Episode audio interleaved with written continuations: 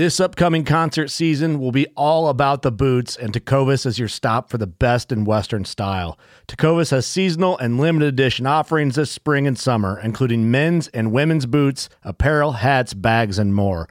All Tecovas boots are made by hand in a time honored tradition with timeless styles that are always on trend. And Tecovas has first wear comfort with little to no break in period. It's hard to find this level of comfort paired with this level of style. Stop by your local Tecovas store, have a complimentary drink or two, that's WCB style, and shop new styles. The smell of fresh leather and friendly staff are at your service. Many stores even have leather custom branding to make your boots truly personalized. And with regular live music and events, there's no in store experience like it.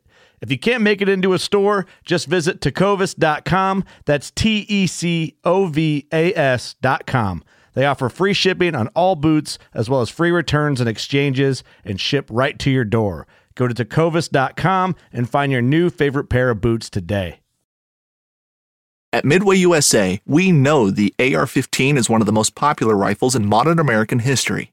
Known for its modularity and widespread use, it's often considered essential to any gun collection. The essential things you need to run an AR 15 are usually always in stock during shortages, things like magazines and 5.56 ammo. Whether you're looking to buy a new AR 15 or buy parts for your modern sporting rifle, log on and for just about everything for the outdoors, shop MidwayUSA.com. Mobile hunters, are you looking to make the move to saddle hunting this year? Or maybe you just want to add a few new pieces of gear or upgrade your current saddle gear? If that's the case, then head over to tetherednation.com where they've got all mobile hunters covered. Whether you're new to saddle hunting or an old timer, Tethered is your one stop saddle shop. From saddles to ropes, sticks, ascenders, whatever it is you need, they have you covered. I've personally been using their gear for the past three seasons now. My base setup consists of the Phantom saddle and the Predator platform. And if you're wondering why I've chosen to use their gear above all else, here's the cliff notes. They're innovative and pushing the mobile hunting forward overall. They cut no corners and prioritize the safety and performance of their gear. They care about the community that they've created, and their gear allows me to hunt free. And above all else, I like to support good people doing good work. If you're interested in upping your mobile hunting game, then head to tetherednation.com. This podcast is brought to you by Skull Brew Coffee Company. Skull Brew Coffee roasts premium single origin coffee guaranteed to deliver the freshest coffee directly to your doorstep. The kicker, they're 2% for conservation certified and donate 10% of their proceeds back to organizations who support the interests of our hunting community. So go to skullbrewcoffee.com and pick up one of their three killer roasts and fuel your hunt and fill more tags with Skull Brew Coffee.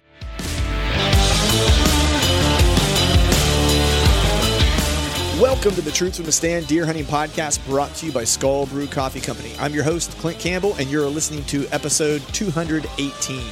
Today I'm joined by Christian Williams of Archery Strong. We are talking about archery injuries, how to come back from them, and how to prevent them. So stay tuned.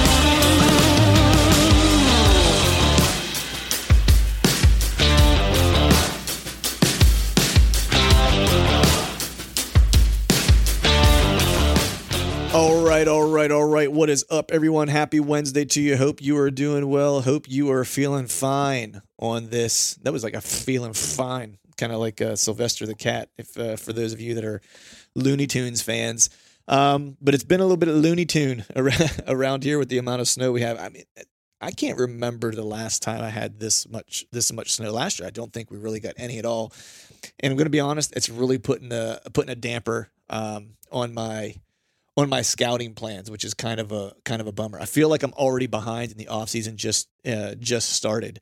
Um, it, it, was really the thing I was looking forward to to keep me sane while I wasn't able to shoot a bow. Because um, that's what I often do in the winter. Is I have a little inside archery range that I have in my basement, and I'll use the winter to kind of, you know, not so much worry about arrow placement per se, and more just kind of focus on you know, maybe breaking some bad habits that I picked up over the course of the season and stuff like that. Uh, just, you know, I, I, shoot a fair amount, but, you know, I don't shoot um, maybe with the same type of intent during the season as I do in the off season. I guess the off season is really where I work on things, um, whether it's, you know, getting a, a good break on my release. Um, you know, sometimes, you know, like this time of year, I'm really just kind of focusing on getting, getting a good break and not focusing so much on where my, um, where my my pin is landing or where my arrow is landing, and then as the season kind of draws closer, it's like I start focusing in on on that more so. Um, of course, tuning the bow, kind of making sure it's all uh, uh, ship shape and, and and all that good stuff. But the reason I'm not able to do that this year is like you've probably heard me talk about it, and you know hopefully this will be the last time I have to talk about it. Um, but I had an injury this year and been kind of working through that. Uh, and I've mentioned in the past, my buddy Greg Litzinger had an injury in the past too that he's been kind of working through similarly, um, both kind of shoulder ailments. Um, and it just so happened we were talking the one day and there was a fellow that he turned me on to, uh, Christian Williams from Archery Strong, uh, who really kind of uh, takes a look at archery, shooting archery, um, and the mechanics of it in, in relationship to kind of like the the biomechanics of the body and how it wants to work, how it should work, and how it's going to work. I guess maybe best for you, or you know, a very personalized kind of specific way. Um, everybody's body is built differently, so not any one technique is is appropriate for every individual person. Um, you know, and so we talk a little bit about that. But you know, I've been kind of struggling with this whole whole deal, and I figured, you know what, it might be good to have someone come on um, that you know works in this area specifically, because um, I'm probably not the only one out there listening you know, or, or, you know, in the world who is dealing with some type of shoulder pain, shoulder issue that either is related to archery, um, you know, or maybe you injured in a different way or whatever the case is, but it's impacting your ability to shoot and that's kind of where I'm at now. Uh, is that you know, like I was saying, scouting kind of takes my mind off of that, and I'm able to kind of uh, go out and do some things I want to do, hunting related. Um, when the weather's really bad like this, the only thing I have to do oftentimes is shoot in my basement, and I'm really not even able to do that at this point. You know, I did shoot a couple arrows uh, yesterday. Um, I think six arrows, um, and there was still some pain involved. So that's the first time I've probably picked up my bow in probably six weeks.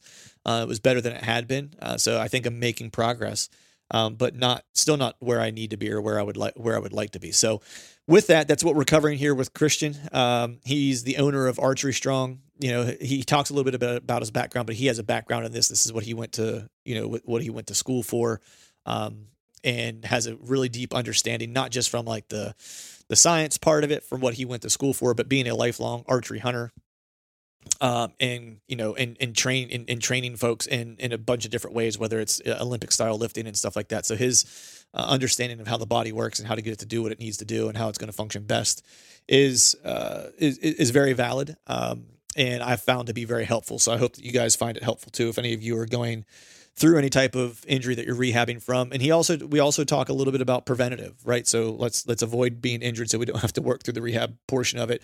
So he talks a little bit about that and some things you can do to um, you know prevent shoulder injury. We we really kind of focus on the shoulders as those are probably you know the most critical to to an archery um, archery hunter or a competitive archer and so those are kind of the areas that we that we most focus on so with that we'll go ahead and just jump into today's podcast as always i want to thank you all for listening all right, folks, welcome back to another episode of the Truth from the Stand Deer Hunting Podcast. And today I have on so for this might be new for the for the guests that we have on, but for anyone who's been listening to this podcast since about oh I don't know endish of November, you've probably heard me belly aching and whining, uh, and, and, I will admit to some whining. I'm not too too uh, manly to, to not to admit to that. A little bit of complaining about some shoulder pain that I've had and sustaining an injury. And if you listen to the Hunt for Real podcast that I recently did with Tony Peterson, you know, we kind of talked about how I got that. I fell out of a fell fell out of a tree as I was climbing and so forth. Um, and I've done a ton of different things to try to rem- remedy it. And it just so happens, you know, my buddy Greg Litzinger had uh, an injury last year that he went through, and um, he was just texting me earlier this week and was asking me how I was feeling. And I said I was still trying to you know, kind of dealing with it. And he just so happened to be, I think, messaging with the gentleman that I have on the line today about the same exact kind of issue. Uh, that is because I'm talking to Christian Williams, who is the person who heads up, leads, and is the spearhead of Archery Strong, who kind of deals with helping folks either get back on the men, preventing injuries, and overall becoming a better archer. So, with that, Christian, how you doing, my friend? Yeah, Clint, I'm good, man. Thank you. Thanks for having me on. Yeah. So was that a did I did I do you justice there, man? Did I did I explain kind of what you do to a degree in, in a in a nutshell? It was probably the most uh, uh the most layman's way you've probably ever had described what what you actually do because it's much more sophisticated yeah. than the way I explained it. Yeah, that's that's uh, that's totally okay. That's uh, straight to the point. It's straightforward, and uh, yeah, you nailed it as far as my goal and, and my purpose with Archery Strong is it's to um, keep guys in the woods, prevent injuries, help resolve injuries and pain for those that have them, and um, and approach archery so that can make sure more arrows hit their mark. So Right. Awesome, man. Well, absolutely. before we jump into all that, I always like to just kind of have a frame of reference so everyone knows who's on the other line with me. So if you wouldn't mind, you know, just tell me a little bit about yourself, what you do for a living, and a little bit about your background. Yeah, sure. So uh, my is Christian Williams. Again, I'm the owner of Archery Strong, and I am from Pennsylvania. Uh, Clinton, I, I know that you're a Pennsylvania guy Yes. too, which is cool. Yes, sir. Um, I I grew up uh, my entire life in uh, Western Pennsylvania, and just this past August, um, I married a, a special woman, and she she drugged me out here to um, Central Pennsylvania. But no, she didn't. She didn't drag me out here. We're we're excited to be out here. Um, we are uh, just a little bit south of uh, DuBois and Clearfield okay. um, for any of the other Pennsylvania folks. So um, I'm here. I'm I'm new to Central Pennsylvania, and um, I've done a lot of different things uh, up until this or up to this point in my life, and um, most of it has resolved around human performance, sports performance, sports injury, and biomechanics. Um, everything from um, strength and conditioning coaching, Olympic weightlifting coaching, CrossFit coaching, um, uh, getting a degree in, in exercise physiology. But my big job was, or I would say my main job that has led me to where I am today, it was a uh, four or five year stint at a sports injury center, um, where my job essentially was to assess movement, look at movement patterns, look at how um, the individual's body functions, identify issues that are causing pain for that individual, and then correcting the issue or the injury for that individual through uh, what's called corrective exercises. So, um, best way to, to describe it or put it is um, just the same way that a mechanic would uh, figure out what's going wrong with your truck and then fix it. I would figure out what's going what's going wrong with um, the performance of the movement of a person and then fix it through uh, corrective exercise. So that was uh, the big um, the big experience of my life that eventually led to Archery Strong, which is the same type of approach um, that I used to work with with all kinds of different uh, athletes and general population. Um, but I've always had a love for archery, and I felt that there was a need for this. And uh, a couple of years ago, I, I just started putting out information. And um, I, I- to be quite honest with you, Clint, I just at the time I thought that it kind of sounded like a, a cool idea, a fun idea. You know, thought yeah maybe I'll see what happens with it. And uh, here I am. Oh, I guess two and a half, no, almost yeah, just over three years ago. Um, here I am today, and I'm now doing it full time. Um, working Nice. with all kinds of archers, all kinds of people, everything from relieving pain to preventing injury to uh, the performance side of archery as well. So That's awesome. been, man. So been a fun journey. That's awesome, man. I, I love hearing when people kind of turn a side hustle or a passion into, you know, their, their day job, man. There's nothing there's nothing better than being able to wake up every morning and, and do the things that you like to do. But how did how did you kind of get into that overall kind of, you know, performance, you know, um I'm trying training kind of aspect. Like I know some folks get into those types of things because maybe when they were a kid, like, you know, for example, really bad analogy, but my sister had braces and stuff growing up, right? And so she spent Yeah. so not much time at the orthodontist and with dentists. She actually went into dentistry, right? Or she went into that Sure, that side of the profession, right? And so I'm just curious, Sure. was there an experience that you had at some point that kind of led you down that path? To, well, at least to start down that path. Yeah, yeah, there there was, and I, I I'm laughing to myself because I love that you asked that question because um, I, I was sitting, I was in between uh, coaching um, some different weightlifting seminars one day uh, this past summer, and I was sitting there and I was I was thinking that same thing. I was like, how the heck did I get here? I was like, I was just thinking, what what what was the first thing that kind of spurred this whole uh, you know path to to where I am now? And I whittled it down all the way back to I believe it was sixth grade. and in sixth grade, we were still doing the physical fitness test in Yeah. gym. yeah, I remember Uh, those. as- the presidential fitness test. Yeah. Yeah.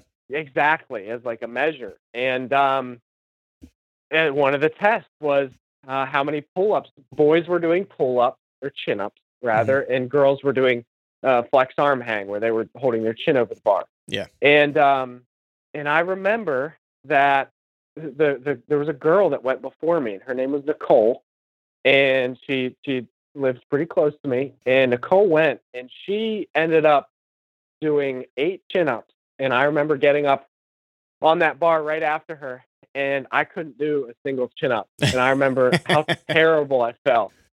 So immediately after having that awful experience of being embarrassed by Nicole, I remember asking my dad if he would buy me a pair of, of dumbbells, and I wanted to start working out. And it kind of fit too because I was um, getting into football then as well. Mm-hmm. So we went to the local uh, sporting goods store, and I remember the exact set of dumbbells um, that he bought me, exactly what they look like, and uh, and I started working out. And I just remember just being just amazed at at what um, what that could do to my body and, and how it made me feel. And I, I remember, you know, I was just doing silly stuff at that point, you know, curls and different things. But I Mhm. remember going back later that year and I was able to do a bunch of pull ups.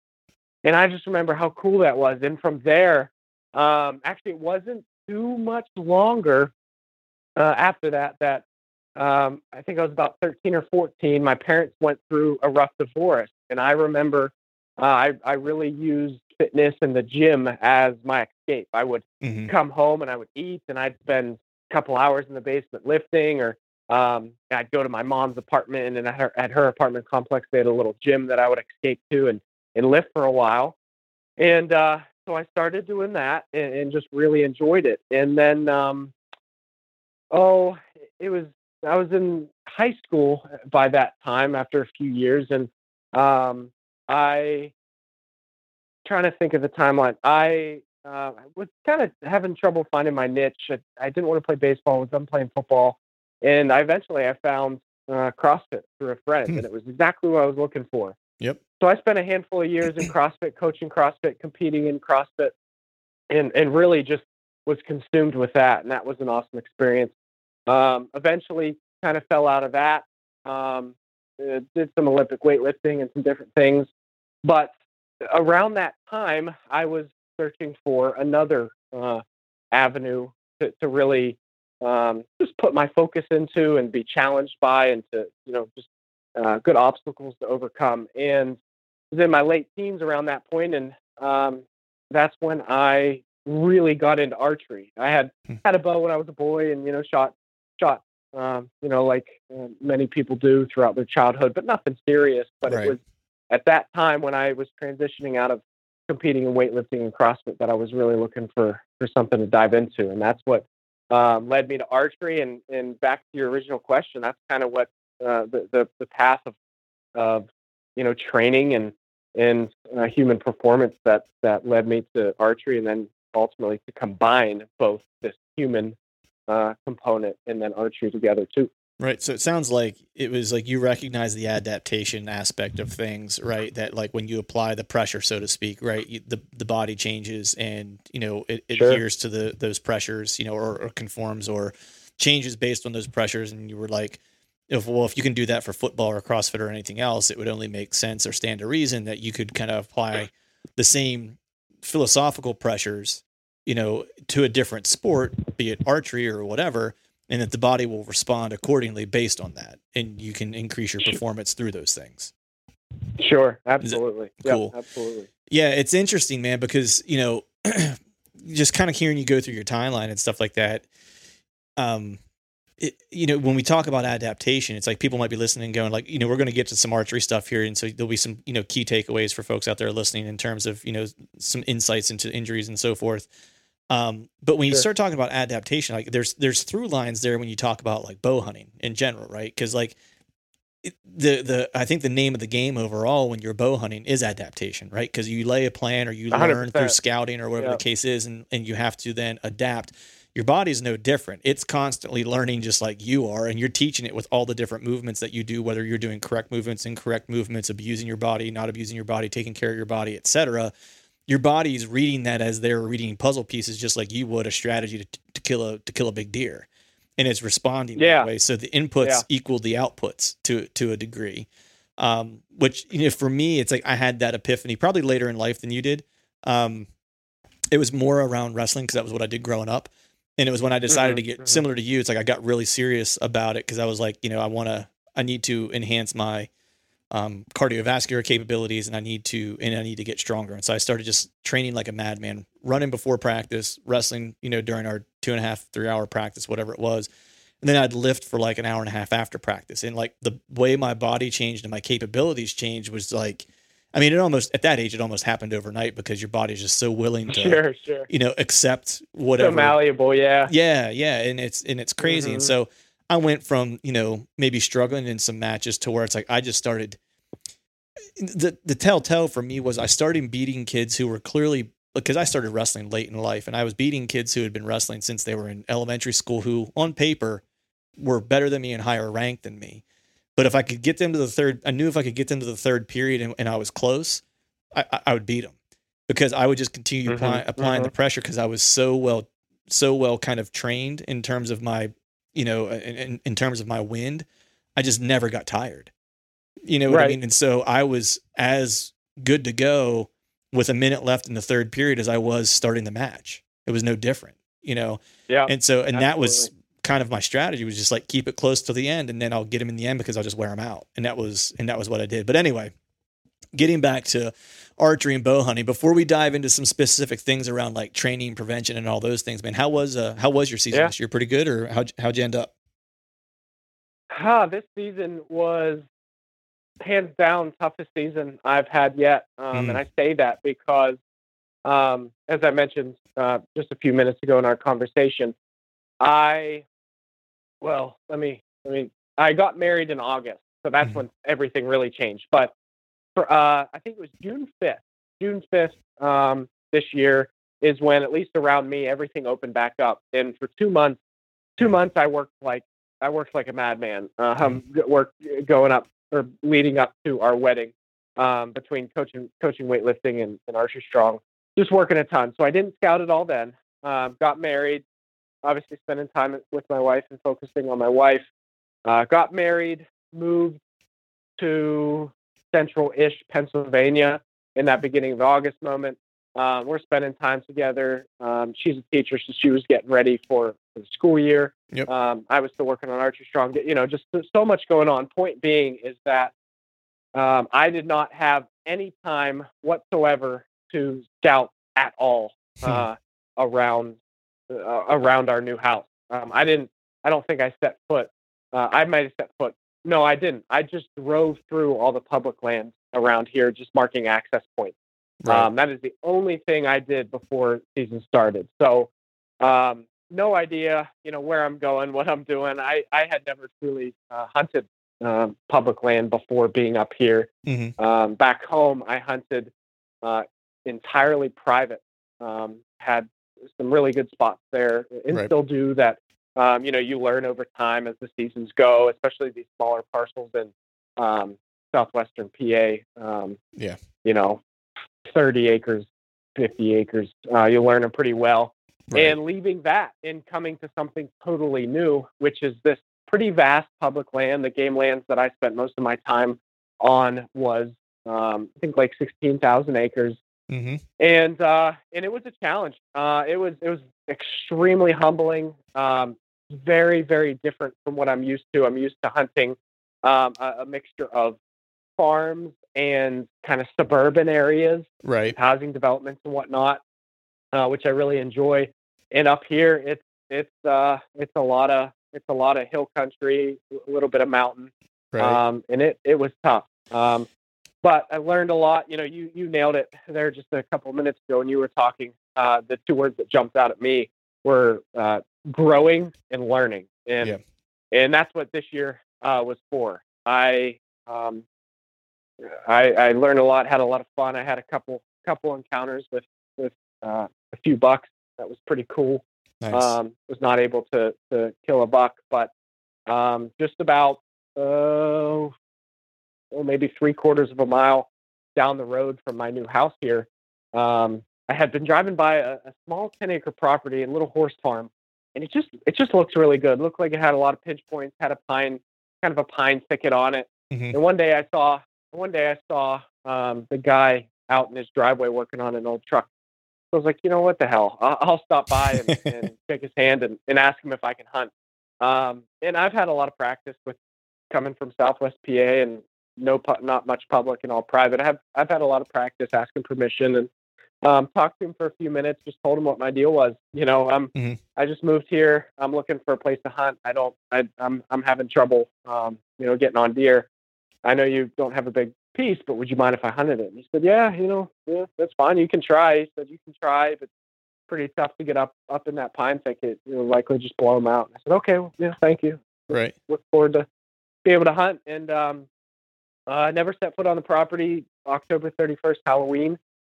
Went into that property um, with a with some sticks in the stands, and had picked kind of a pinch point out based on what I saw on the map between a horse fence and a little farm pond where I thought I might get a shot. hmm And uh, I also, for some reason, I I thought it might be hard, might be fun to make it harder on myself this year. And that that night, I took uh, my recurve which was uh, my first first season with a recurve and had a goal of uh, killing a, a a deer with with that. And nice.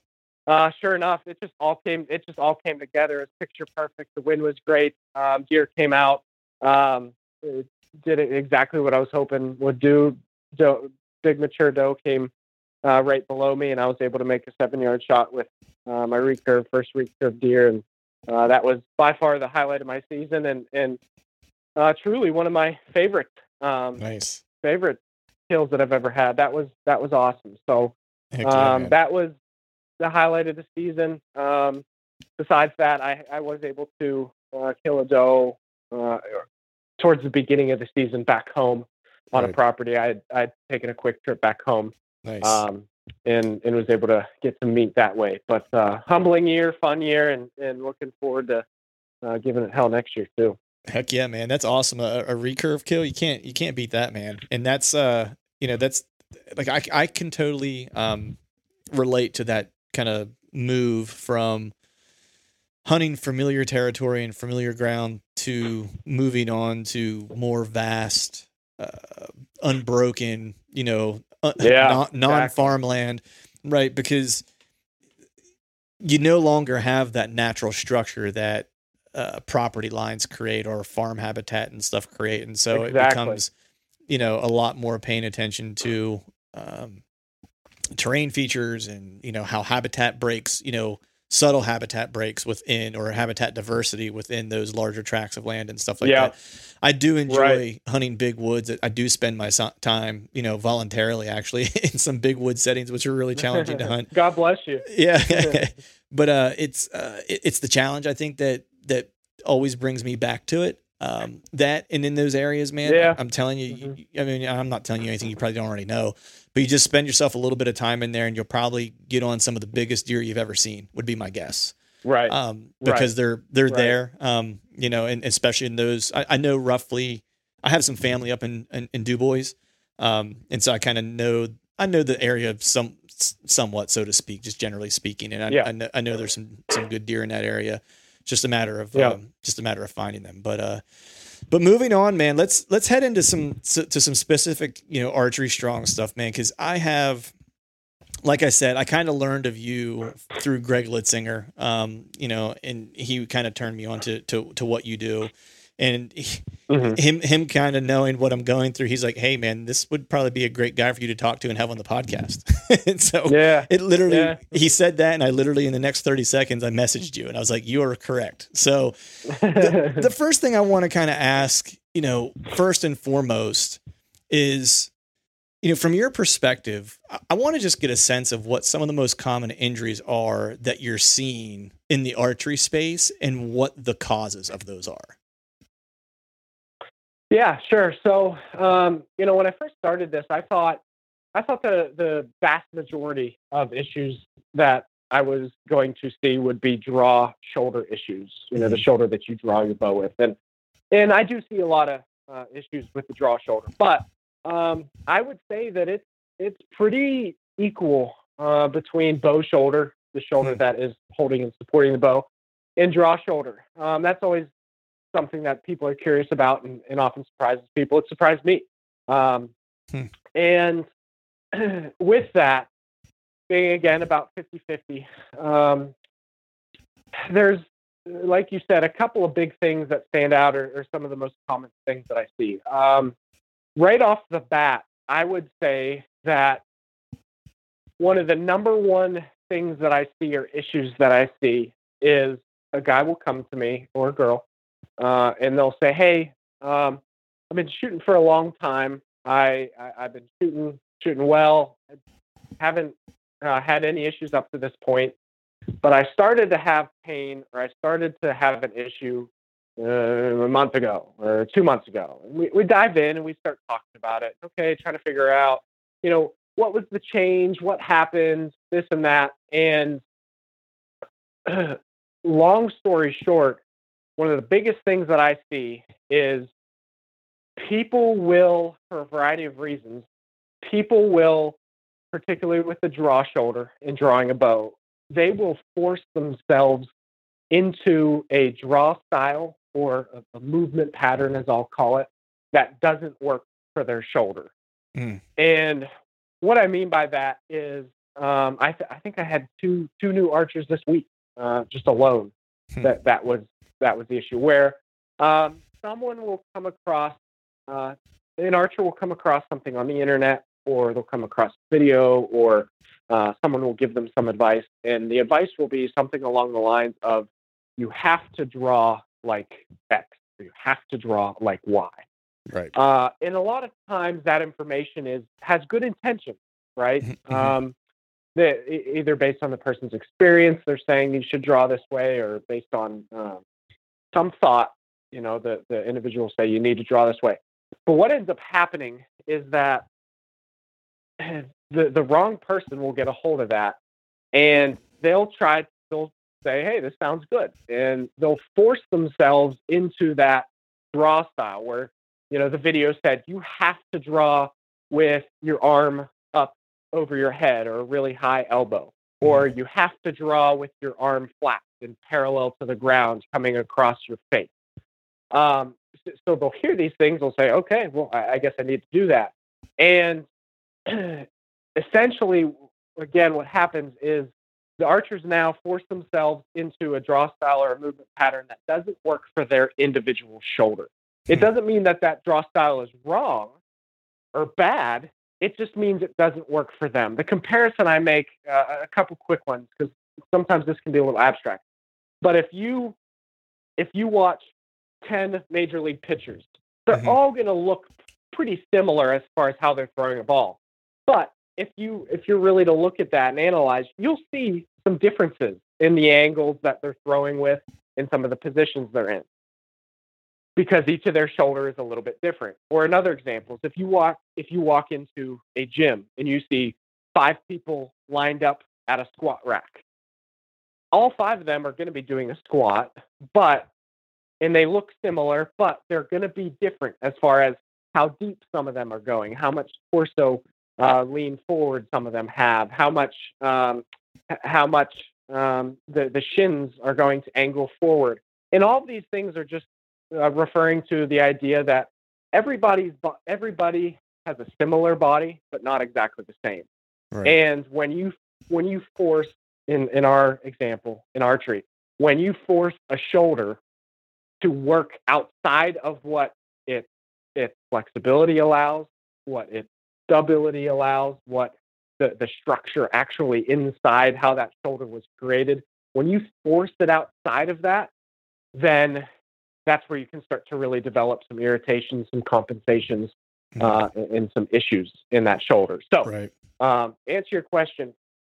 Forcing yourself into a draw style or draw position that doesn't uh, doesn't feel good for the archer's shoulder uh, is is one of the biggest things I see and one of the biggest causes of pain. And Hmm. I, to finish up that thought, I normally guide people along the lines of: Does it feel comfortable? Does it feel smooth? Is it pain free? And does it feel strong? And if you've got those four things, then you're probably on a, a pretty good path. Right. That's So, interesting. That's um, that- interesting, man. Because no, I was just gonna say that's interesting because you know when you you know, for me at least, you know, I've done a lot of, um, you know, work with with Greg, and I'll just kind of reference Greg because he's kind of Greg's shot competitively and stuff like that, and he's kind of the guy I go to, you know, if I feel like I'm having form issues or whatever, I kind of say, hey man, I'm going to shoot a couple arrows, watch me shoot, and tell me if you see any hitches in my giddy up. You know what I mean? Just to kind of, and I sure. usually do that every off season. Like I'll spend like an after he and I'll spend an afternoon shooting together, and I'm just having him kind of watch me shoot, find where I might have some inconsistencies where I can just tighten things up to be more more accurate. You know what I mean? And more consistent in my, you know, draw cycle and my release, everything. And sure. And there's all and, and like to his credit, he's never once told me like, hey, draw like this. You know what I mean? Like yeah. he's giving me some yeah. pointers to help me smooth out my draw. You know what I mean? Sure. But he's never said, "Hey, draw like this." And I've and I'm you know just like anyone else out there who's you know into archery. It's like I, I've for sure watched videos, whether it was John Dudley or whether it was, you know, Chris BeReal or whomever, you know what I mean?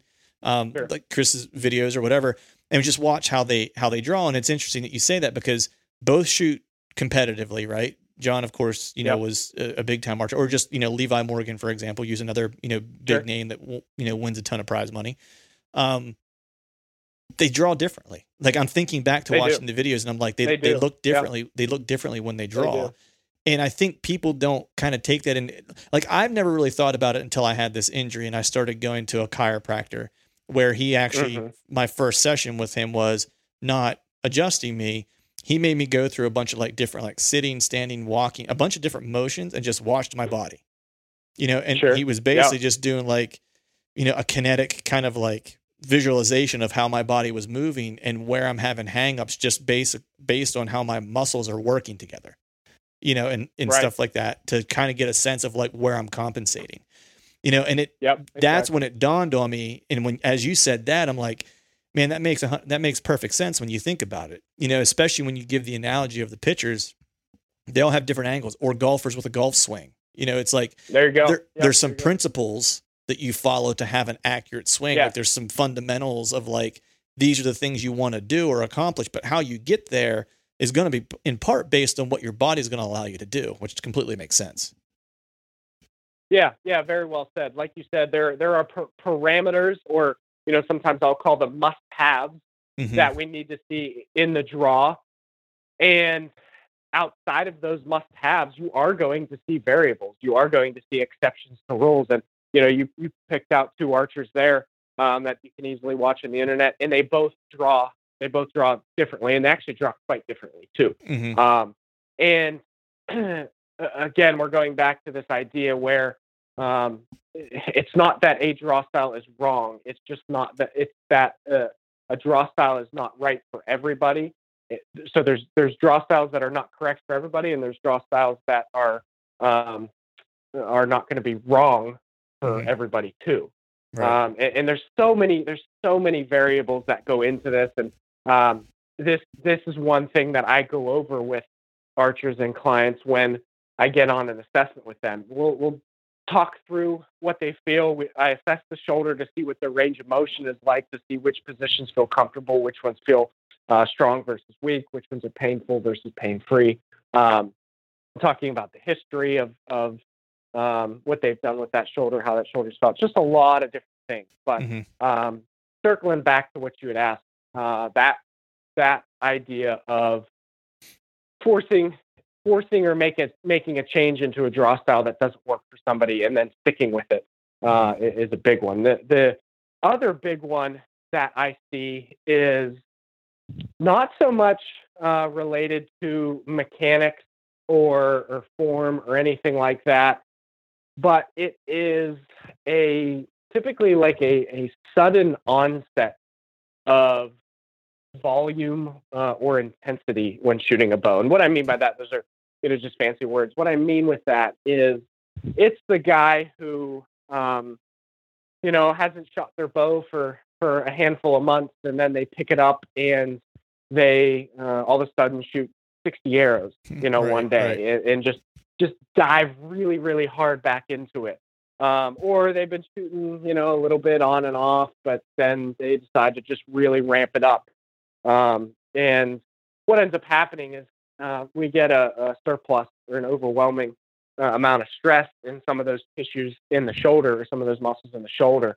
uh, and it essentially just develops into a more chronic, long term uh, Mm-hmm. irritation uh, Right. in some of those areas of the shoulder. So it's it's not necessarily that the, the archer is doing anything wrong from a movement or a, a technique standpoint. It's the simple fact of uh, hey, you got to ease into it. You know, is, is the best way to put it. You've got to give, just like you were talking about earlier, and you you defined uh, some of that really well.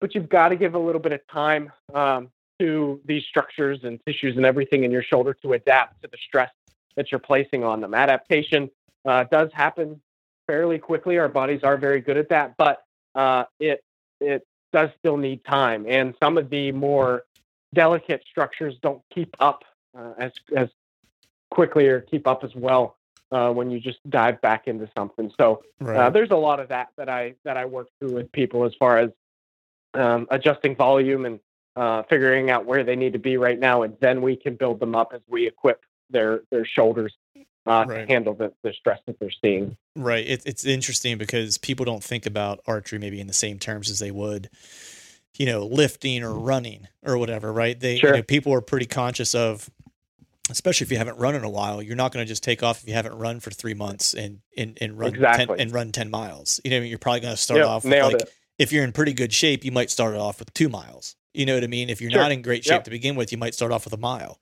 right? And just kind of work Yep. your work your way up. Same thing with archery. It's like if you if if if you're a person at the end of a season who just kind of puts the bow away and gets away from it for a few months, you know, to you know, maybe you've got some family obligations or whatever, the weather's crummy where you're at, Yeah. you don't have an indoor place to shoot or whatever the case is, and you're just not shooting for months on end.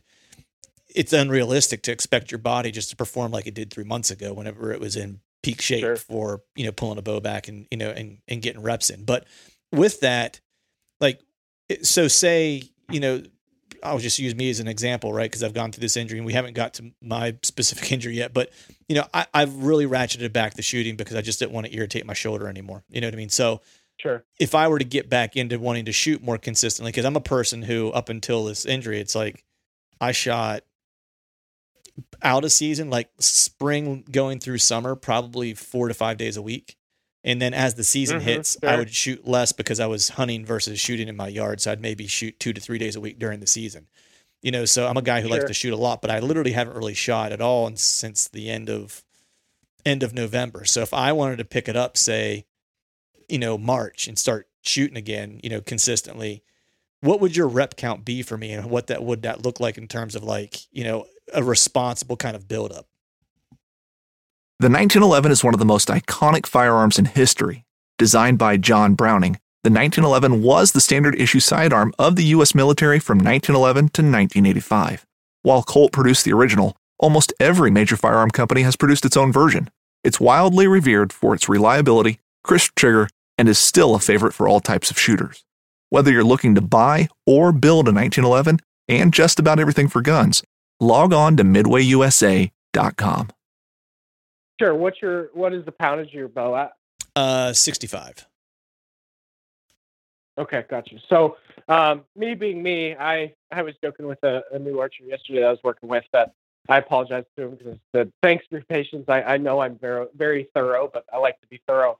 Um, before I would dive into giving you a, a rep count, um, I'd want to talk with you more and figure out what your shoulders feeling like, Mhm. um, what what issues you've been having. You uh, you gave me a little bit of a preliminary glimpse Mhm. uh, as far as an accident you had, but just kind of uh, glazing over things to make sure that that you would be okay to to jump back into shooting. Mhm. Um, and then we would do we would essentially do if we felt you could a, a test to start out, but we would do a test of just a half a half a dozen arrows, knowing that you recently recently had a we'll call it an acute event, you know, where you, you fall or you get in a car crash, something like that.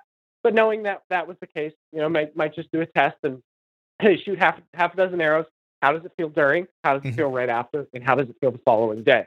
Right. Get a report on that, and then from there we would build up um, Hmm. a, a pretty a pretty conservative uh, approach that um, would work for most people if let's say they were off, they hadn't shot their bow for more than probably more than a month or two. Mhm. Um, I say I say start start with six arrows.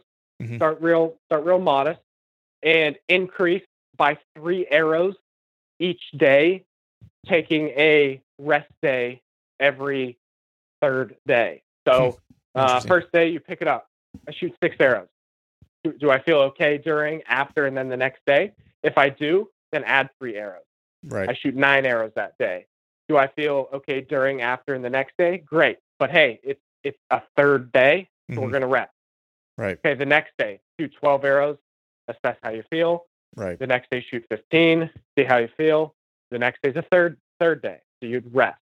And then essentially, you're just doing that for over the course of a, a, a just a week or two, really. And Right. as long as everything's going okay, get to the arrow volume that you're you're looking to shoot uh, consistently. That might be anywhere from might just be 20 arrows for some people. They Mhm. might other people might want to be up towards 40, 50, 60. Obviously, uh, just depends on what the goal is, what the intention is there. Right. Um, but it's and that's just a you know that's just a general general format or guideline. The, the Right. overwhelming principle is is a couple of key points. Number one, there's no such thing as starting too conservative, um, especially if you're not if you're not trying to get ready for you know a, a rut hunt or you're not trying to get ready for uh, a big archery shoot, you know, with thousands of dollars on the line. Then you can afford to start conservative and go slow. Um, so start conservative with with a, a small amount of arrows, and then just slowly build up and, and be disciplined to that. And um, you know, I admittedly I'm I'm one of the the worst at that because I love to shoot so much I know. Right. um, that I often shoot shoot more than I I probably should. Um, but I, I I love it, and I I make sure I do uh, what I need to do outside of archery as far as taking care of my shoulders to do that. Um, but when we're talking about you know the, the ultimate goal of what I do is to keep guys in the woods, keep guys bow hunting uh, throughout their lives, keep guys uh, from from having archery taken away from them. Um, these are the types of things that that make a difference. Right. So, and, and- that what know, you that's the mentioned there was was really kind of what my what's been driving me to kind of pay more attention to like massage therapy, chiropractic adjustments and stuff like that. Because, you know, whenever he did the evaluation of my body and like how it moves, he asked me what my goals were. And my goal, you know, what I said to him was is that it's the same as why I work out, you know, you know, several days a week is I want to continue to be able to hunt the way I like to hunt for as long as I can without compromise Right. you know, I was like, I, I know at some point age will require a compromise. I get that. Like it does to everybody, right? I was like, but I want it to be Sure. age, you know, comp- compromising and not my physical capabilities, you know, before they're before it's time, Yeah. you know? So Yeah. that's interesting. That's the way you phrase it. So I want to move to, you know, we talked about that, that draw shoulder kind of issue. Let's talk Yeah. about the the bow shoulder, the riser shoulder. Like, what are some causes you're seeing there for for for pain and some and some issues there? Yeah, yeah, I'm glad you asked that. I did want to touch on that. So your your original question, we were just on. You know, you had asked what are some of the common things. The 1st Mhm. one, just as a summary, the first one was forcing into that draw style. The second one was um, uh, basically a, a vulnerable uh, approach to uh, either increasing arrow volume or getting back into shooting uh, or Mhm. shooting too much for what that individual can handle. Yep. And then the third one does have to deal does have to deal more with the bow shoulder, but you could apply some of this to the draw shoulder. But we do see it a lot in the bow shoulder, and that is what I would categorize as um, voluntary or involuntary fault in the shoulder. And uh, the reason why I put it put it like that is at, the core level, uh, we're talking about a fault, meaning a a position or a mechanic in that shoulder that is vulnerable and compromising the integrity of the shoulder. Um, so it's you're doing something wrong. Is best best uh, simply put. Right. Now, uh, with that, I have mentioned voluntary or involuntary. So voluntary is what uh, uh, m- most people are going to be more familiar with. It's the hey, you you are um, you're you're holding that shoulder in a position where that shoulder is too high, so we need to get it down. Or that shoulder's rolled forward, we need to drive it back. Or that shoulder blade's collapsing towards your spine, causing a weak weak joint, weak foundation. We need to get it more solid into the uh, pressure of the bow. It's things that you know to the naked eye that that can be corrected, that can be changed through the archer's own voluntary effort. Um, so sometimes that um, takes just a, a discussion and uh, a little bit of practice and a little bit of awareness. and then some extra support from uh, teaching the the archer uh, what to do as far as making those changes. Or we can have this other side, and, and that's what I where I called it an, an involuntary fault, and that essentially means that under the the archer's own power, regardless of everything they can do, there are things happening within that joint or within that shoulder blade that are compromising the shoulder that the archer can't uh, hmm. voluntarily change just by uh, uh, uh engaging something or, or, moving or positioning something a different way.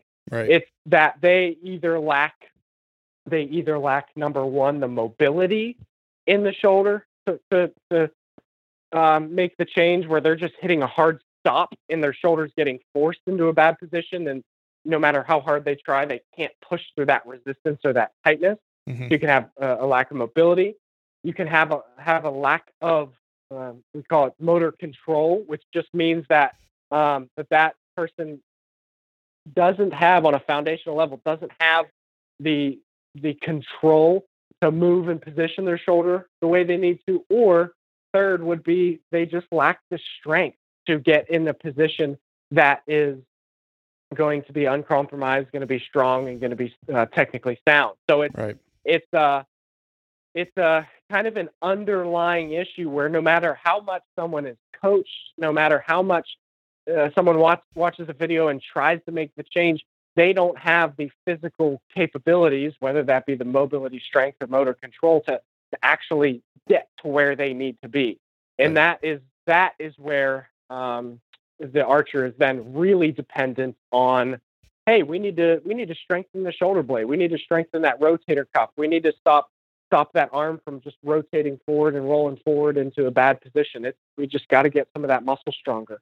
Um, and it, it, varies from person to person you know um, some people uh, they for, for a lot of different reasons can be just well set and well equipped.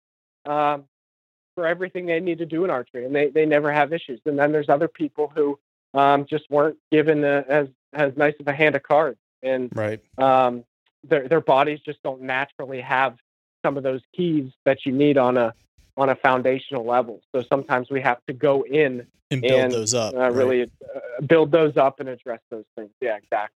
Nice. Yeah, and so yeah, I mean, it, it, sounds very. I mean, if anyone out there listening, it's like if you've if you've you know played sports or whatever, right? It's you know, um, you're you're usually trying to you know work on whatever your weakness is from like a strength standpoint. You kind of identify what those are, and those become the things that you you know that you work on. Or if you've ever had an injury to like a, a knee or whatever, right? It's like you you then have to rebuild the rebuild the knee. You know what I mean? If you're having if you're having right. an issue or whatever, um, which are all kind of you know again, I think people gloss over and overlook those things about archery until it becomes a problem, right? Because we don't think of them in the right, same right. kind of in the same kind of vein, even though look, we're using our skeletal and, and muscular system, you know, similarly, just applying the applying it differently.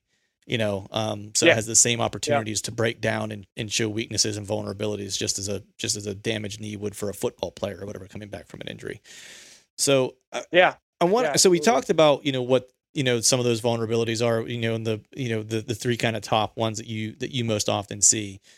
Let's talk a little bit about you know preventative, right? Because you know the old saying an, an ounce of prevention is worth a, a, pound of cure or whatever, right? It's kind of like the old, yeah, yeah, saying. And I think as I, it might just be it might just be as you get older, like you start thinking of things in those terms because you know I'll be honest, man. You know I've had plenty of injuries in my life.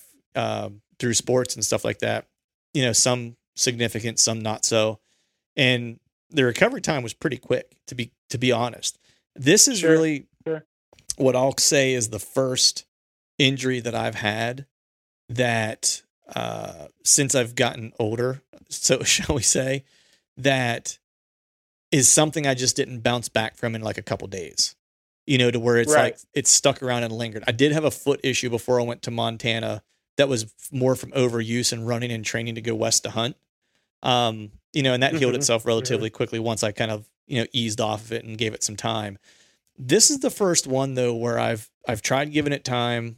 I've gone and done, you know, like I said, chiropractic adjustments. I've gone and, you know, done some physical therapy type stuff and, and it just isn't responding as quickly as I would like um, or as quickly as it maybe has, you know, other things have in the past. And so with that, I'm Sure. certainly thinking more and more now about preventative, right? Like, so what are things I can do? Cause I, like I said, I work out, you know, probably anywhere from three to five days a week, depending on my schedule and what I can, what I can get in, you know? And so Yeah. now it's like when I'm thinking about my workouts differently now, because before it was just, how much could I rip through and being as good a shape as I can be in? And it's more from a health perspective, right?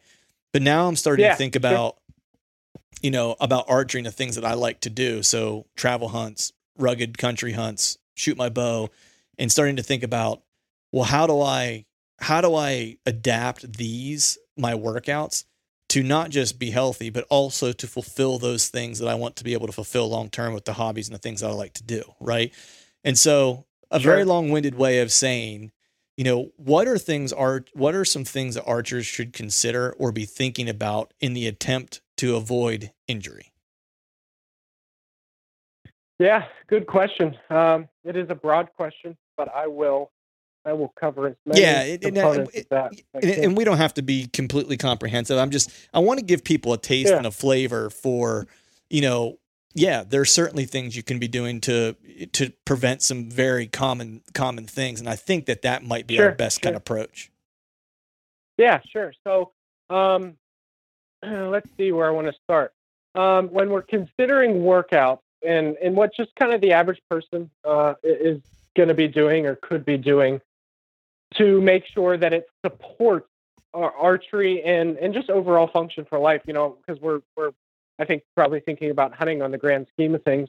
Um, that's say that's the big motivator for uh, this, the start of this little portion of the conversation is that um, things have to be geared towards supporting um, hunting and and and, uh, and health and, and just overall function. So, Right. um, with that being said, if we're if we're thinking about archery, uh, we'll focus on that. One of the first things that that I'm thinking about for the average person is seeing seeing good variation in diversity in what that person is doing for the upper body. And uh, one of the top examples is um, many guys will fall uh, prey to doing a whole lot of different pressing and pressing work, everything from uh, a- any sort of bench press or chest press or dip uh, variations, shoulder press variations, that sort of stuff, Mhm. um, which is all well and fine, but not balancing it with enough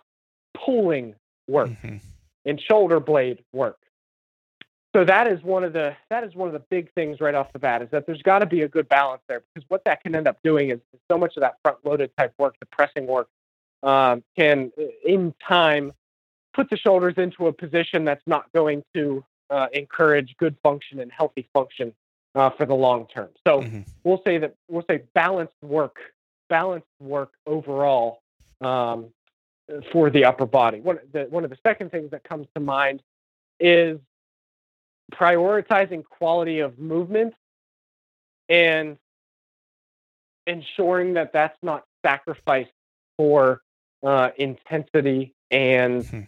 uh, and, weight and and volume or repetition Right. um, meaning that maintaining good positions and this and, and i realize that this is very broad you know i say good positions well what is that um, but maintaining good positions and and good movement in all of your your upper body and your lower body work so um, part of that does require a little bit of learning about what's going to be good what's going to be bad but um, making sure that that person is is again putting at the top of their list moving well with that movement versus um, just seeing how many weights or how much weight and how many reps they can pump out. For, for Right. example, um, you know, you might take you, you might take a um, a pull up or some sort of cable row, for instance, right? You can just hammer those out and try to rip as much as you can, as many as you can, um, or you can still hit it hard, but make sure shoulder blades are squeezing down and back, making sure that you're minimizing lower back arch,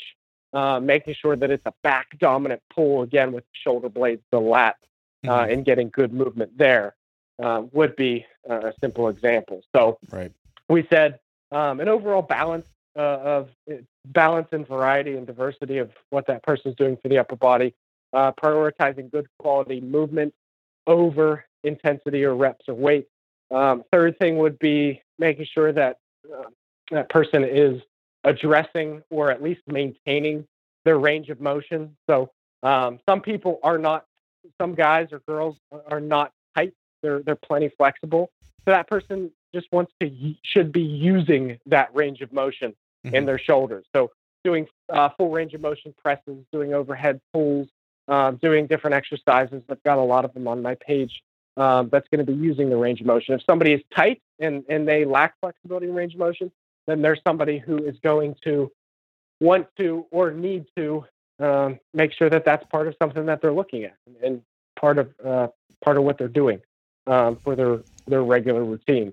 Hmm. And then I would say the last thing that would uh, probably cap this off is making sure that uh, they are uh, they are still hitting what I like to call the nuts and bolts of the shoulders, and it goes back to you know rotator cuff and shoulder blades and um, things like that. As far as it's easy to you know go into a workout, go into a gym, and bang out some push-ups, some pull-ups, and um, you know, great, we're we're on our way. And uh, and sometimes you can get away with that, and sometimes it doesn't cause an issue, uh, and that's great. But uh, for many people, at some point down the road, um, they've developed some of the obvious uh, portions of their body, but have neglected some of the smaller things uh, that are particularly important in archery, such as the rotator cuff, the muscles around the shoulder blades, uh, the range of motion we just talked about earlier too. So mm-hmm. uh, getting a little bit more specific and and not uh, leaving those things out. And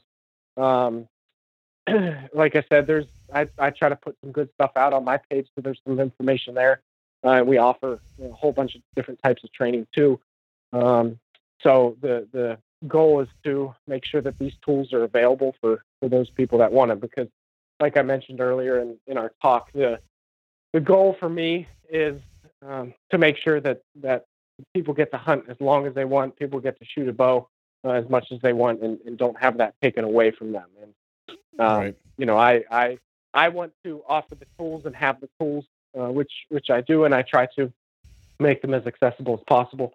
And uh, and these types of conversations are awesome because it just, if anything, just gets the ball rolling a little bit and just gets um, some people thinking about uh, what they might be able to add in or, or do extra right um, to make sure that they they don't run into issues and that they can prevent uh, the types of things you're talking about. Right and i think um, you know to your point the important piece is that it's it starts the ball and, and gets them thinking about these things whether they have currently have an injury and they've been kind of putting it off or not sure what to do or someone who maybe is getting older and is like recognizing like hey there's some potential here for me to you know to have a problem so let's figure out how to not have one or the person maybe yeah. who's working out going like, yeah, that would sound great. I should probably be. And what I'm hearing you, and this is a word that I like to use for this type of stuff, is like is be intentional in your in your mm-hmm. workouts mm-hmm. to to to yeah. facilitate the things that you want to facilitate, right? Because I've been very sure. guilty of what you kind of talked about, where a lot of pu- pushing types of exercises. I do a lot of just like HIIT style, you know, workouts, kettlebells, mm-hmm. you know, until sure. my injury. That was a lot of the sure. stuff I was doing. Um, and I wasn't necessarily working on my back. So again, going back to whenever I had that kind of readout with my chiro, you know, whenever he saw like my muscle structure and stuff like that, like he immediately was like, dude, he's like, you do like, he's like, I would imagine the pulling that you do for a workout is shooting your bow. you know, he was like, because mm-hmm. the right side of your back, he was like, is pretty defined. You know, he was like, and yep. everything else is just completely pulling forward and is being pulled from the top of your left shoulder down across your back to your r- right horizontally. You know, right, he was like, right. he's like, and that's what you got going on. You know what I mean? He's like, so it's pretty, it's pretty obvious what muscle groups you're working and which ones you're neglecting. Um, sure, which is sure. playing a lot playing into, I think the lingering effect of the of the injury that I that I currently have. But you know, two two part question. One, I just want to touch on really quickly, and then I want to dive into you know, mm-hmm. so a dealing dealing with a with an with an injury. So 1st mm-hmm. you know, how much do you kind of prescribe to like the the aspect of you know stretching? Because you, you, mentioned mobility, so it's like you know yeah. yoga and stretching and stuff like that. How much of that do you kind of look at and say, yeah, this has to be a part of it to maintain that that mobility, or what's your approach, I guess, mm. to to mobility? And then this, I'll Yeah. let you answer that first, and then I want to move into the, and then I want to move into the injury aspect. Yeah, that's that's a good question um, because it, it it's something that I like to um, try to provide more clarification on. I don't want to say educate people because you know I'm. It sounds like I'm on a pedestal or something. Right. Um, but um, th- this is important. The question you just asked, and you said, you know, how much do you uh, do you value or, or value stretching and, and push the mobility? Um, and the reason why it's important to me is because uh, the answer is not very much. Um, and the reason for that is the shoulder is the most mobile joint in the body. It's more, Hmm. it's more mobile than the hip, right? The, the Mhm. shoulder is a ball and socket joint.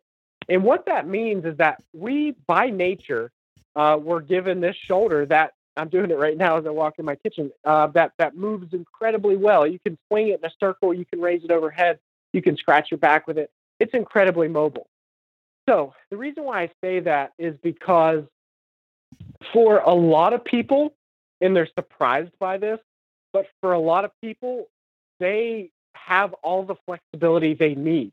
Hmm. Um, it's it's not it's not all that common that I get I uh, get an archer um, that I assess and they've got a lot of tightness in their shoulder.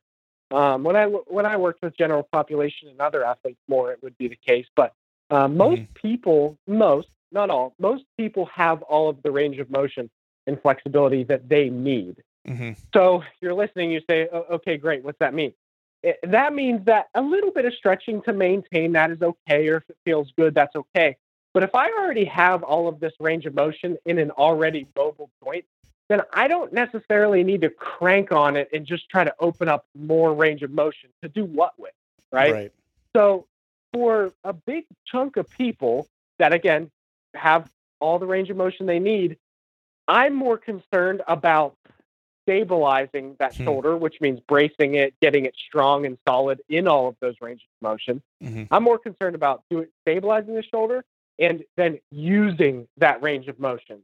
For Right. instance, if somebody has all the flexibility they need, then I want them doing good quality pressing uh, variations, pressing overhead, and using that range of motion and getting strong with that range of motion. Um, I don't I don't want to see that person uh, crank into crank on that shoulder and just try to stretch it even more because again, there's no need. It's not going to provide any value if it's already there. Right. So um, with that big group of people, not much or or much at all. Um, I'm one of those people, and and as far as my shoulder specific work, I maybe five percent of it is stretching. But Hmm. for the other for the other kind of category of people who, okay, we assess the shoulder and we find out that it's tight, and more specifically, in what ranges of motion or what positions is it tight Mhm. then yes, we'll use a little bit of uh, stretching because we do want range of motion in that shoulder. However, in a shoulder that is tight, there's often there's often a reason that it's tight. And what I mean by that is, like we said, by nature, that ball in the socket, that joint, that shoulder joint, is is very mobile based on its structure. Mhm. So for it to become tight, there's typically a reason for that. Often that reason will be is because it's unstable Hmm. in certain in certain positions It's or movement. It's compensating for lack of in some in, in another area. Exactly. Because in certain ranges it doesn't feel braced and stable and protected. It will tighten itself. Right. So, yes, we can still use a little bit of stretching there, but we still need to look at at getting that shoulder stronger and getting it to use its range of motion and stabilize that shoulder in addition to stretching. So, right. um, so ho- hopefully that hits home because you know I'll- I'll have people ask me all the time, you know, what stretches should I do? What stretches should I do? What are some good stretches? And I know they're kind of just asking a general question of what stuff should I do, but uh, it's just kind of you know a lot of people do go to the idea of stretching. Oh, my shoulder hurts, I need to stretch. Shoulder hurts, I need to stretch. And the the the the majority of the people that I'm working with, um, the the majority of work that they're doing is is not stretching, and and it uh, is effective. Um, and right. of course, is dependent on the individual. And the, the last thing I'll say too um, is that I know that you know this. We're not just totally uh, focused on archery and not concerned about anything else in life. But um, when we're thinking about archery too, if we look at archery uh, in and of itself, the the flexibility demands are not that there are not that high. It's not right. it's not a gym a gymnast who's swinging on rings. It's not an Olympic weightlifter who's putting a barbell overhead. Um, we need to see some movement and rotation from uh, particularly the draw shoulder and a little bit of movement in the bow shoulder. But um, by and large, the the shoulders are under demands related to force and tension and load, which is all a matter of strength and stability. They're not so much under demands of being uh, highly stretched or, or, pushed into excessive ranges of motion. Right. So, um, no, that that, to- that totally it's makes a good question. No, that totally makes sense. I mean, as you were talking, like I'm thinking, like it's not a hamstring. You know what I mean? That needs that Right. flexibility, or it could, or it could pop if you overexert it. You know what I mean? It's like so. Sure. It's not that type of that type of muscle group where it, it has a different, it plays a different a different role. You know, for me, you know, just in, in the interest of just overall health to a degree, I uh, you know, I work yoga into my routine just as a Sure. as a And- normal and, not a bad thing. yeah, yeah, no, not a not not a bad thing at all. It's just one of those things that I, you know, work into it as as part of my usual routine, and, and it's not any more than probably like twice a week, and it's just because I get other benefits of it outside of like archery. You know, there's other benefits that I'm getting. From Well, it, so yeah, that's why it and- kind of and- stays. Yeah, and and what I want to clarify there is, um, I guess in when you were asking uh, in reference to, to stretching, I was referring to the shoulders and what we're No, yeah. for the shoulders. Totally. As far as as far as the rest of the body, absolutely. There's there's Yeah. stretching again has its has its time and place and role there. Uh, Yeah. More so for sure. Yeah, no, ex- absolutely, and I and I totally. I'm glad you clarified because I was totally picking up that you were talking about the shoulder specifically for archery purposes, but good, Yeah. good to clarify fly that that we're not that we're, we're not dissing stretching. No.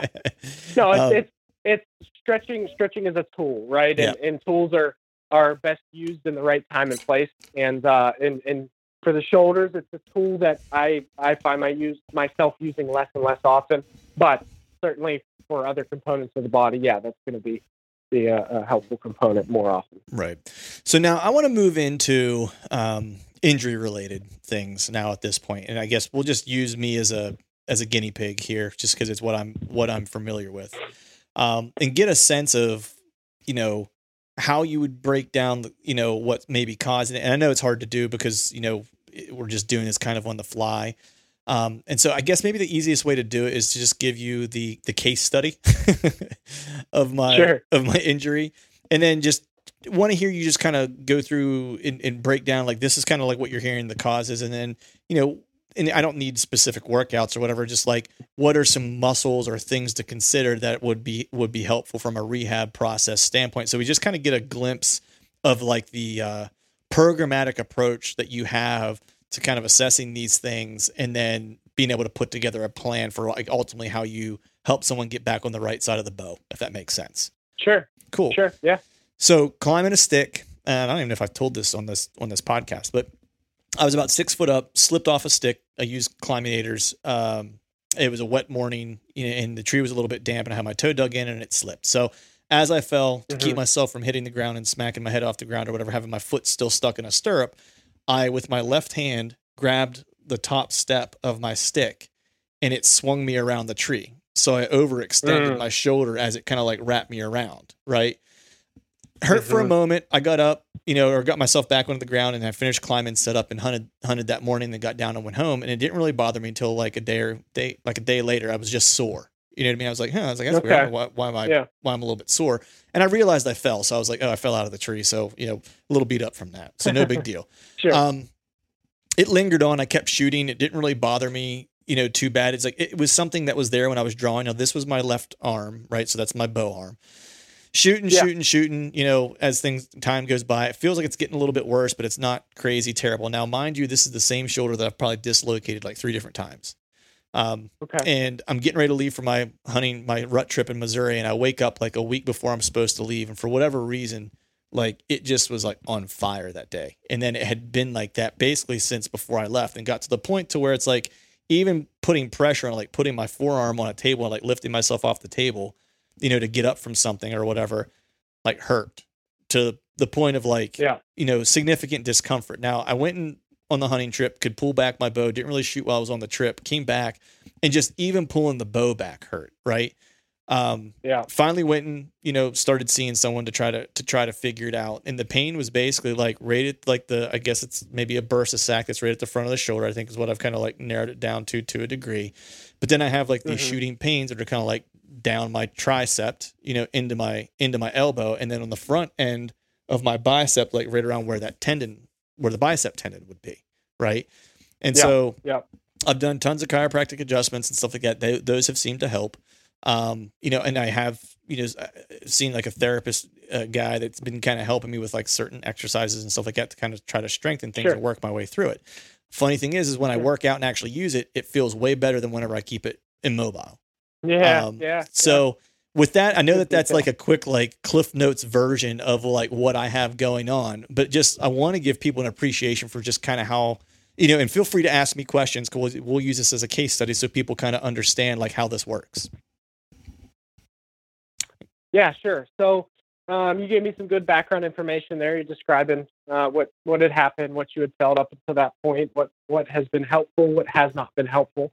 Um, the the first thing that jumps out at us is that you had uh, what we, what's called an acute injury, Mhm. and that means uh, acute injuries are are along the lines of falling off of a stick, uh, Mhm. car crash, slip, slipping on ice, um, uh, picking up a, a baseball that, that rolled over to you at a pic- picnic and throwing it once and, hurt, and hurting your shoulder.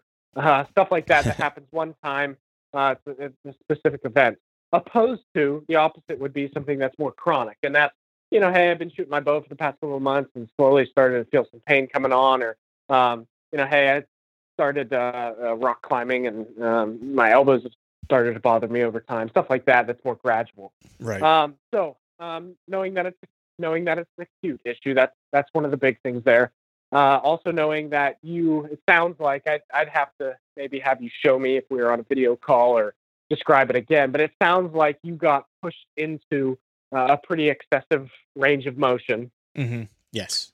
So we we know that we know that the the injury was, um, you know, maybe a little bit based on load, uh, but more so based on getting pushed into a, an extreme position. Uh, Mhm. Whereas, you know, a, a load based injury would be uh, something like, you know, I was bench pressing and just going for a one rep max and, uh, you know, went went bad. You know, something like that where it's just based on load.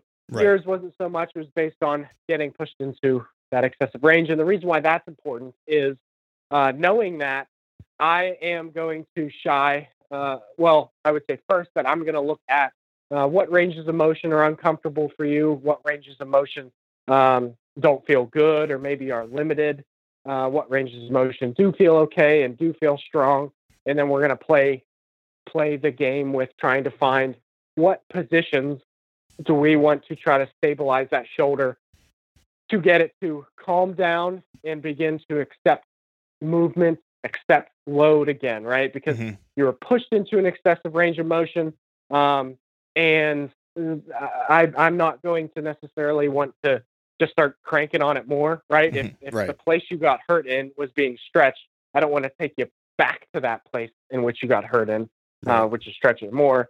I'm going to look more towards how can we strengthen that shoulder, stabilize it, get it to um, do all the things that often happen when we strengthen and stabilize the shoulder, and that it gets can often get the shoulder to calm down. It can get the tissues to calm down. Uh, it, it can decrease your perception of pain or, or how you feel that pain, Mhm. decrease the sensitivity to that pain as that shoulder starts to feel uh, load again and, and, and good loading.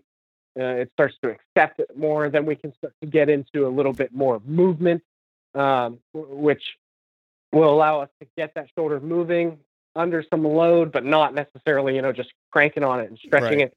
So we're thinking about using that shoulder and and taking the clues as we go, go along.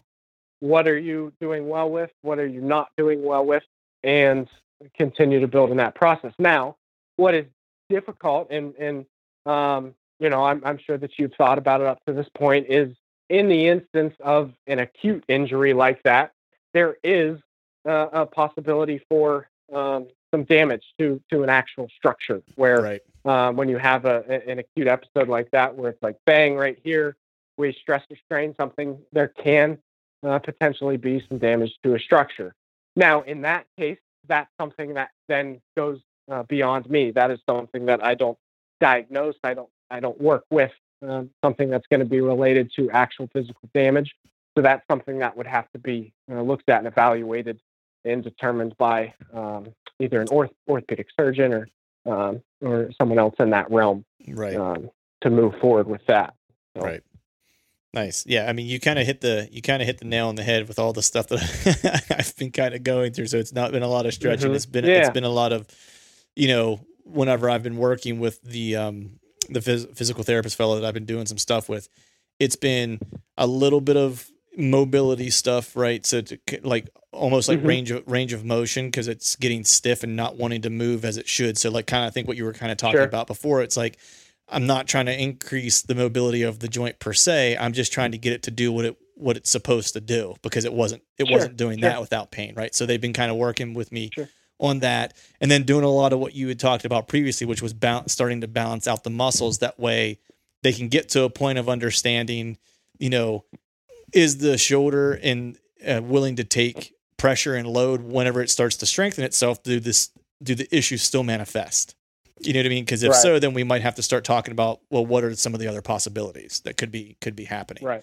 And so that's kind of where I'm at in the in the, in the path of of of healing at the uh, of healing at the moment. So you are uh, your your your prog- prognosis or your uh, ability to kind of visualize what what I got going on via via a phone conversation was pretty accurate, man. So so kudos on Well, that. cool. That's, that's that's a good thing. Yeah, and that that just speaks to um, that. It sounds like you're working uh, with some good people that are doing doing some things along the, along the right line, uh, Yeah. which is great. So I'm glad to hear that you you've gotten some good help so far. Awesome. So there's one last area. If you, if you have some time left, man, I don't want to keep I want to keep you. Do you have a, do you have a few Yeah, minutes? no, still? I'm good. Okay, cool. I'm, There's yeah, I'm one- good. I'm good. There's one other area that I wanted to talk about a little bit because we've kind of gone through probably, you know, you know, I'm guessing you probably see a lot of folks for they're having an issue with something and they're trying to get something corrected or whatever the case is. But then there's the other aspect of just overall improving your performance, right?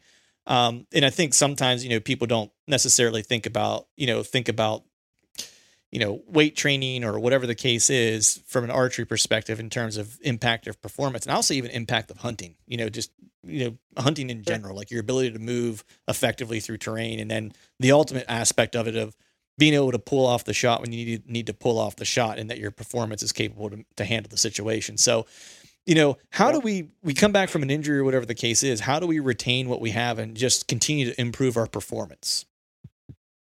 now, when you say retain what we have, um, can you So say- uh, so- make sure that Sure. So you got say we say we were working together and you got me back to homeostasis, right? You got me back to Yeah.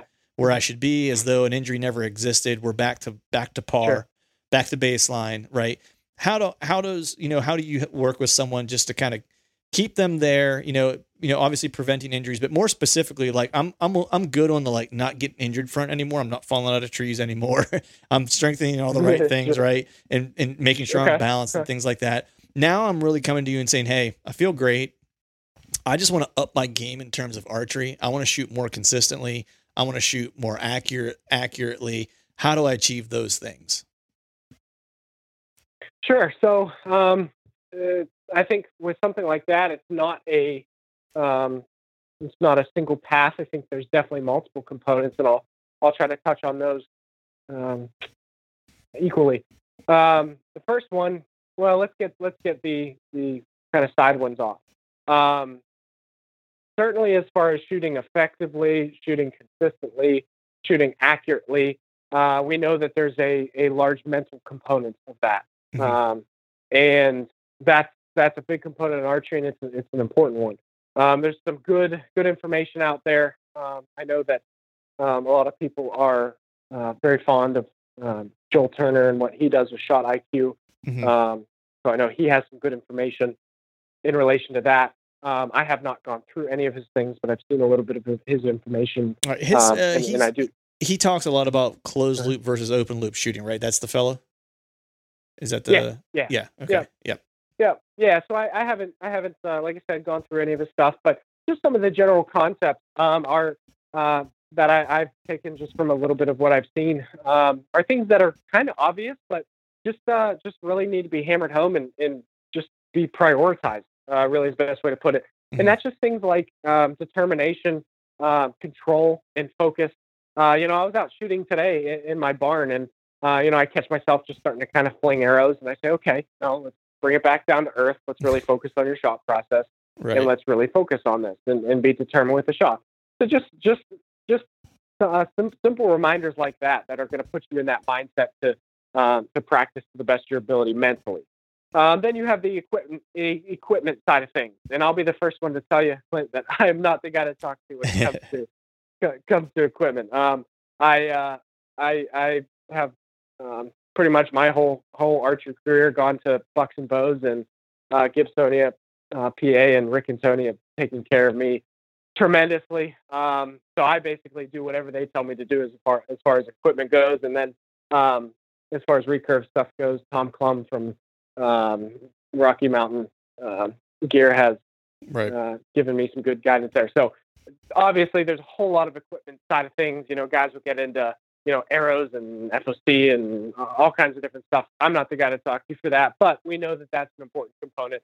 Um, I don't believe that equipment makes you a good shooter by any means, but right. I do believe it. It it, it helps. It's right. It's a tool. It's it's yep. part of the equation.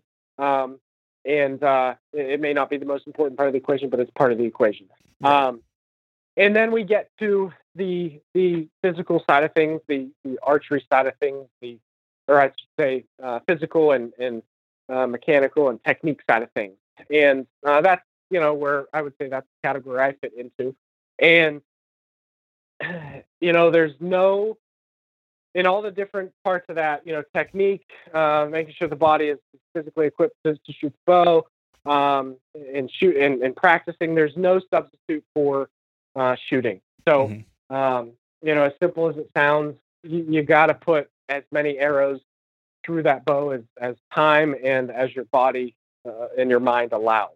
Right. Um, that's that. There's there's no substitute for repetition. Now, where where what I do, where um, where this comes in is kind of like you were saying, right? Um, okay, I don't have pain, so I'm I'm not worried about that. My shoulders are in good condition; they feel good. I don't have any issues, so I'm not worried about that. We get to this third component um, that I, I, work with more so with target archers because they're the ones that are uh, more focused on this. Mm-hmm. But it's a, a it's a, a performance approach to archery, just like you know if we look at uh, baseball players or golfers, um, they're doing things outside of their sport to maximize what their bodies can do in the sport. And right. um, again, I do this mostly with target archers, but it applies uh, it applies to any archers if, if it's something they're interested in. And that's the idea of making sure that the body is uh, as equipped as possible to shoot that bow as well as possible. And uh, what I mean by that, we're thinking about primarily the stability and stamina of that body. Mm-hmm. Um, we know through the research and the literature that uh, fatigue diminishes performance in sport, particularly with control mm-hmm. uh, in, in, a sport. So um, when you talk about something like drawing and stabilizing and steadying and executing uh, a shot, um, any any amount of fatigue that is built up is going to diminish that. Uh, we also talk about things like um, on top of stamina, um, being stable uh, in the sense where you'll talk, you, you, know, you'll hear from from certain guys where they say like, "Man, my pin is just floating all over the place, and like I, I just it, I feel so unsteady." Um, well, that comes down to the the nervous system and muscular control uh, throughout that whole system. Now, there is a little bit of a, there is a mental component there, but um, as far as the stability component, your nervous system has to be accurate and precise in the way that it controls your your muscles, which hold your bones and your body and everything in a continual state of tension and in a constant point of tension so that you can feel solid, you can feel stable, and then you can execute consistently. So, um, recapping all of that, there's certainly a mental component to shooting well. There's some good resources out there. There is um, the equipment side of things, obviously, that a lot of guys will talk about. Um, there is the technique in shooting uh, um, and, and form components. Um, that there's a lot of good information out. There. There's archery coaches out there that are obviously very good, uh, and then there's the physical side of things. And um, com- certainly a complex topic, but uh, the part I, I focus on is for those people that shoot a lot and really want to gain that last few percent.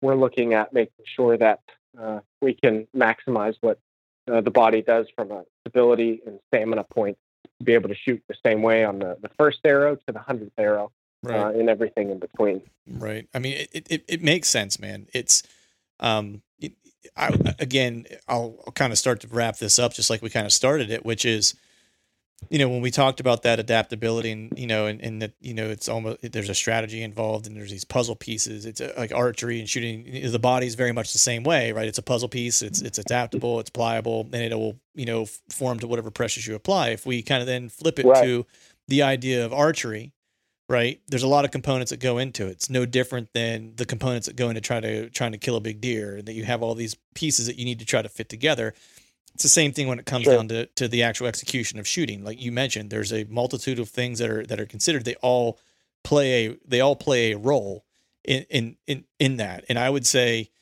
you know, for me at least, you know, and you might have read or seen literature that that says differently, but for my mind and my money, you know, all the other things, you know, being equal, the physical component of it, being able to control things physically, and then when we start talking about it physically, it's like if if I'm confident that I am in as good a shape as I can be in to execute the shot, all of a sudden the mental aspect of it becomes clearer and cleaner. Yeah. Right. Because yeah. I'm now confident that physically I'm going to be able to pull off what I can pull off. So now all of a sudden my nervous system is is uh is in alignment with where I where I would like to be, which now all of a sudden I'm able to control my muscular system and my skeletal system better to help me confidently yep. hold that pin where I want to hold it, knowing that I can execute the shot, right? And you don't have to be a championship target archer to feel that. You just have to be in a tree when your target buck walks up and feel buck yeah. fever and wonder how you're ever going to execute a shot if he gets close enough because you're losing your marbles. That's when all that sure, stuff kind of sure. comes to play, right? It's like you now have the confidence because all the things are in alignment. I can pull this shot off because that buck fever is is is resembles or mimics that fatigue factor in sport. your knees get mm-hmm. weak, your breath, your your heart rate increases, and you still have to figure out how to sink that 12 foot putt, or you have to figure out how to hit that free throw, you know, with no time on the clock, or throw that touchdown pass with as time is expiring in the yeah. fourth quarter, or execute that archery shot to get the mount on the wall that you that, that, that you've been wanting to put on the wall all are relatable, all are the same, and come down to that physical component and confidence, which then clears out the mental aspect to for you to be able to execute the things you're trying to execute. So that's kind of how that's kind of how I look at it, man. So I I view Yeah, I love it. yeah, I view the health aspect of it and the physical aspect of it in my mind is is probably more important than anything because you know when you're hunting I can will myself to go to go further, go longer, go harder if my body will mm-hmm. allow me to. And a lot of times I'll find success just going back to the wrestling story. I wasn't the best and I wasn't the most technically sound, but I could, I had the confidence I could will my body to outperform the competitors. And I feel the somewhat the same right. way in bow hunting that look, I may not be the best hunter on the planet. I may not have all those strategic answers and stuff like that. But what I do know is that physically I can probably go further and go longer and go harder than a lot of people and that's the reason why I'll I'll right. find success in certain areas is because I would just be able to will my body to do more than the next than the next person, you know. And if that's yeah. the way you have to win, then then yeah, so be it. Yeah, so 100. percent I think it's very well said. Awesome, man. Well, hey, I appreciate you coming on here, man. Um, before I let you go, I don't want to eat up any more of your time, but before I let you get running, um, if you wouldn't mind, let people know where they can find out more about you, where they can find out more about Archery Strong, and where they can find and follow along with your content. Yeah, absolutely. Thank you for that. Um, primarily, the primary place that I'm putting out uh, content right now is uh, Instagram. I'm at archery dot strong, so it's archery and then a period and then strong. Um, when time allows, I want to uh, try to reach more people and put out more content on YouTube. So people can take a look at that or, or keep a lookout for that. And then the website is www.archery-strong.com. So it's archery, then a small dash strong.com. Um, there's a lot of information about uh, what we do, how we do it, uh, training options, uh, place to contact me. Um, I always tell people that please feel free to uh, reach out either through the website or on Instagram uh, through a message or my email. Um, I'm happy to hear from people, uh, even just to t- talk to questions or um, if people have curiosities or whatever it may be. Um, no strings attached. I, I, just like hearing from people and uh, seeing if I can help. So, um, awesome. yeah. That's, awesome, that's man. Me. So yeah, guys out there, if you're dealing with an injury or don't want to deal with an injury or you want to just get better at shooting, you know, get a hold of Chris. He's got some great content on his on his website. A lot of cool products uh, to to get involved with and and and that that are able to help facilitate you know achieving achieving your goals. So I'd urge you to to check out the content, check out his website, and if there's a program in there that feels right for you to get you to where you want to be, I would not hesitate um, and, and, and hitting Chris up and having a conversation with him and, and figuring out what may be right for you to meet, uh, to meet your goals. So appreciate you coming on brother and, uh, have a good rest of the year, uh, rest of the winter. I hope, uh, hope you get dug out soon. Thanks, brother. Yeah, I appreciate it. Thank you for having me on. Thanks for the great conversation. I appreciate what you're doing and, uh, keep up the good work. All right. Sounds good, man. I'll talk to you soon. All right, folks, that is a wrap for today's show. I'd like to thank all of you for listening. And if you haven't yet, please head over to iTunes and leave us a five star rating. And hell, while you're at it, head over to YouTube and give us a sub there too. I'd be super appreciative if you'd be able to do those two things for me. And before I shut this thing down, I need to give a big shout out to our partners who continue to help us make this podcast possible Tethered, Exodus Outdoor Gear, Skull Brew Coffee Company, and Maven Optics. And until next time, we'll see y'all.